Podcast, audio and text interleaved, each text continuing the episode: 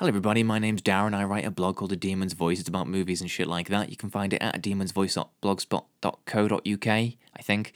And I'm also on Twitter at Demon's Voice, of which you should definitely follow me because why the fuck not? Hi, you all. Have you had a good week? Mine's been shit as usual. I did nearly kill a woman, though. That was quite exciting. And then I nearly died. I was driving to work the other day, and some old lady I just had a moment of madness and snapped in her head, and she just sprinted in, into the road in front of traffic. I guess now that, you know, old people have finally gotten the Brexit they want, they've got nothing left to live for, so they're just hurling themselves into the road like, you know, that shit scene in The Happening, that M. Night Shyamalan movie that nobody remembers, so I'm glad I mentioned. Um, so I saw her, like, running in front of me, and I, you know, I slowed a little bit, but I assumed she's old, she's probably a racist, if I hit her, it's not the end of the world. But she was carrying a plastic bag, and she dropped it, and went back for it like Indiana Jones going for his hat, but shitter and so I had to slam the brakes on, and I missed her by like an inch. And as the car was like skidding towards her, and I thought I was going to kill her, literally all my brain thought was, "Oh dear."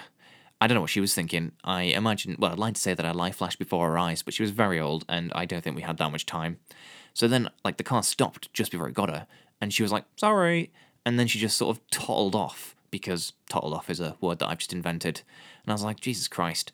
And so I, uh, I, I then drove off, and uh, up next was a little roundabout, and so I, you know, hit my brakes to slow down for the roundabout, and the brakes did not work, and I just flew straight across the roundabout, uh, and you know, had to sort of quickly try and figure out how to stop the car without any brakes, uh, or or just you know slowly driving it into people until they stop me, which is an option. It's always an option. Anyway, so I got towed to a garage, and the guy that was towing me said, "Oh, it's uh, basically my brake pipes had exploded," and the guy that was towing me said, "Oh, has your brake pipes not come up on your previous MOTs?" And I said, "Actually, rusty brake pipes have come up on my uh, MOT for the last three years." But every time that happens, the guys at the garage just say, "Oh, don't worry, it'll be fine for another, you know, twelve months." And apparently, what they mean by "it'll be fine" is they might the brakes might just not work at any point, and you'll end up having to stop the car by slamming your feet through the floor and stopping it like you're fucking Fred Flintstone. Um, so it's been very exciting. I actually wonder how many of those terrorist attacks, you know, where they just drive their car into people, are actual terrorist attacks, or they're just slightly more tanned people than me using my garage. Anyway, so uh, so went to cinema this week and I saw The Invisible Man. That was exciting. Uh, not quite as exciting as the murder death thing that I'd nearly experienced earlier on, but you know, whatever. That's what we're talking about now. So sit back and enjoy. Cheers.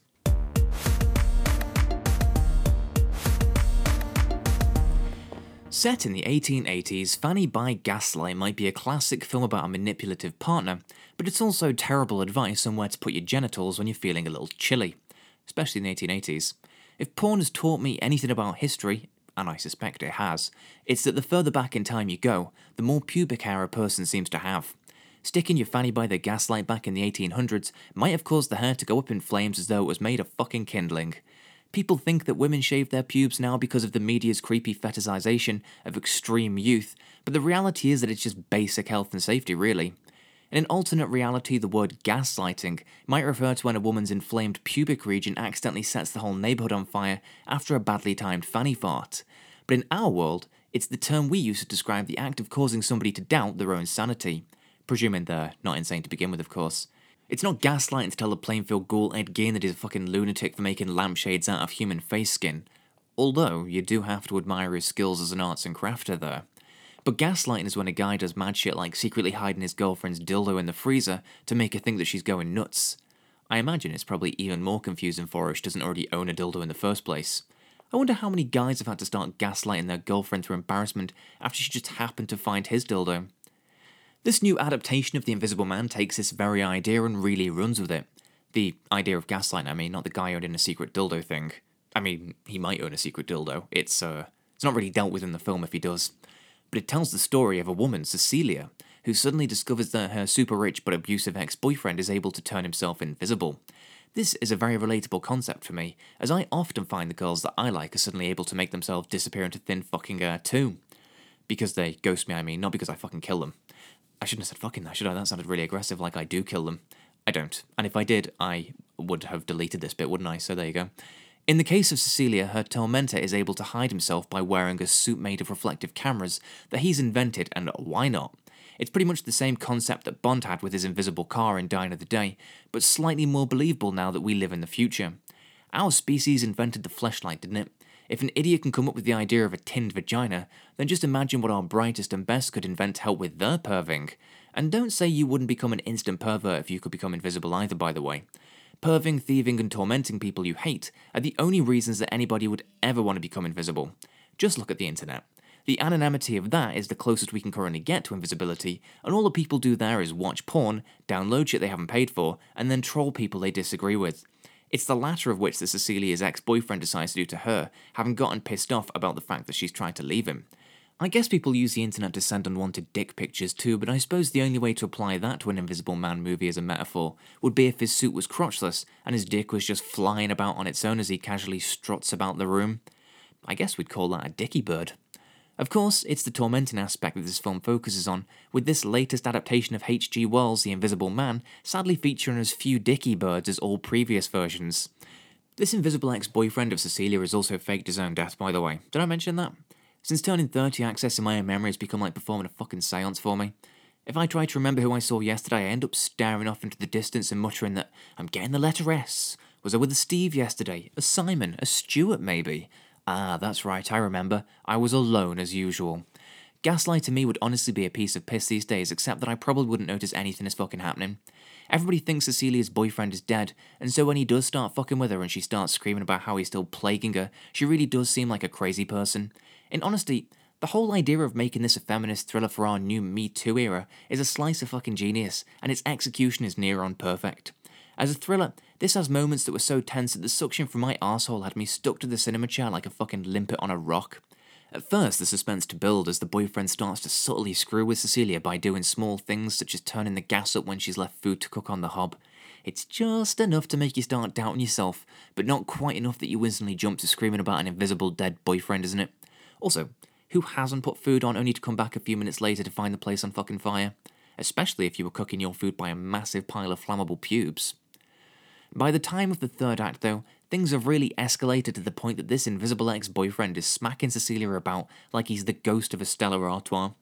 Of course, there are a few silly moments in which you'd expect his actions to have been caught on a security camera, or you question why Cecilia didn't pick up the gun that was right next to her sooner. But for the most part, the film feels pretty plot hole free. In fact, the presence of an invisible man might actually solve the plot holes in almost every other film too when you think about it. Maybe all films have an invisible man in them, but this is the only one to deal with that directly. If Toy Story's Buzz Lightyear believes he's an actual space ranger, then why does he freeze whenever a human walks into the room? Maybe the invisible man is holding him still. If Superman is indestructible, then how can he still shave? Maybe the invisible man is constantly jabbing him in the fucking spine with a tiny piece of kryptonite to weaken him. When Marty McFly returns back to the present day, why doesn't his mum recognize him as that boy that she tried to bang when she was in high school? I don't know. Maybe she does and she just slept with so many men that she can't keep track of who might have impregnated her. I guess we can't really blame the behaviour of every erratic woman on the Invisible Man, no matter how horrible he is to Cecilia. Although, it is worth mentioning that her efforts to trap him seem pretty logical here, when you consider that she can never really be sure if he's watching or not. It's just a shame for her that she's not a guy, really. If I discovered I'd been watched by an invisible man, then knowing how I spend my time alone, all I'd need is a UV torch and that fucker would light up like a jizzy fucking Christmas tree.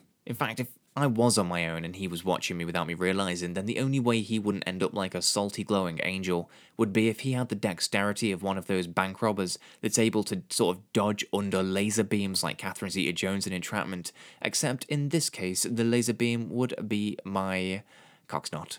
Oh dear. thank god. Horrendous. Sorry everyone. It's worth mentioning too that originally this film was to be part of Universal's ill fated Dark Universe, which would have featured Johnny Depp in the title role. Not that anybody would believe Johnny Depp in a story about domestic abuse and gaslighting, of course. That's just a casual little reference to the domestic abuse and gaslighting stories that Johnny Depp's been involved in recently. And by recently, I mean the last few years. But after Tom Cruise's The Mummy dropped like a heavy turd into a shallow puddle of piss, the whole plan was thrown into chaos. I suspect also the stories involving Johnny Depp gaslighting and domestic abuse probably didn't help. The Dark Universe went so dark that it no longer existed, and Depp's Invisible Man disappeared without a trace. None of which I'm particularly sad about when the result was to lower the initial budget and make an actual horror movie with genuine scares and some hefty subtext. This new version of the film also includes the producing power of Jason Blum and his production company Blumhouse, who you might remember as being behind the actual modern classic and equally laid Get Out. I don't know about you, but between Out and The Invisible Man, I'm starting to think that white men might not always have been the nicest of people. See almost every horrendous thing to have happened in history for further proof. This film has also been brilliantly written and directed by Saw co writer and star Leigh Whannell, with it being the follow up to his equally impressive directorial debut, Upgrade. In case you missed Upgrade, then it was a bit like Venom but without being total fucking shit. Both Upgrade and The Invisible Man tell a story of technology and control, and I genuinely can't wait to see what he does next. If anything, I'll just chain his foot to a metal pipe and give him a laptop to start writing his next script on and a rusty fucking sofa when he's finished it. Also, for the record, I'd like to inform everybody that, like in this movie, I too have a genius super rich girlfriend that's obsessed with me, but I also won't be able to prove it to you anytime soon because she too is sadly invisible. Unless you're a really fit girl listening, uh, anybody from 6 out of 10 and above, uh, in which case I'm single, and message me. Cheers, thanks for listening, motherfuckers, and see you next time.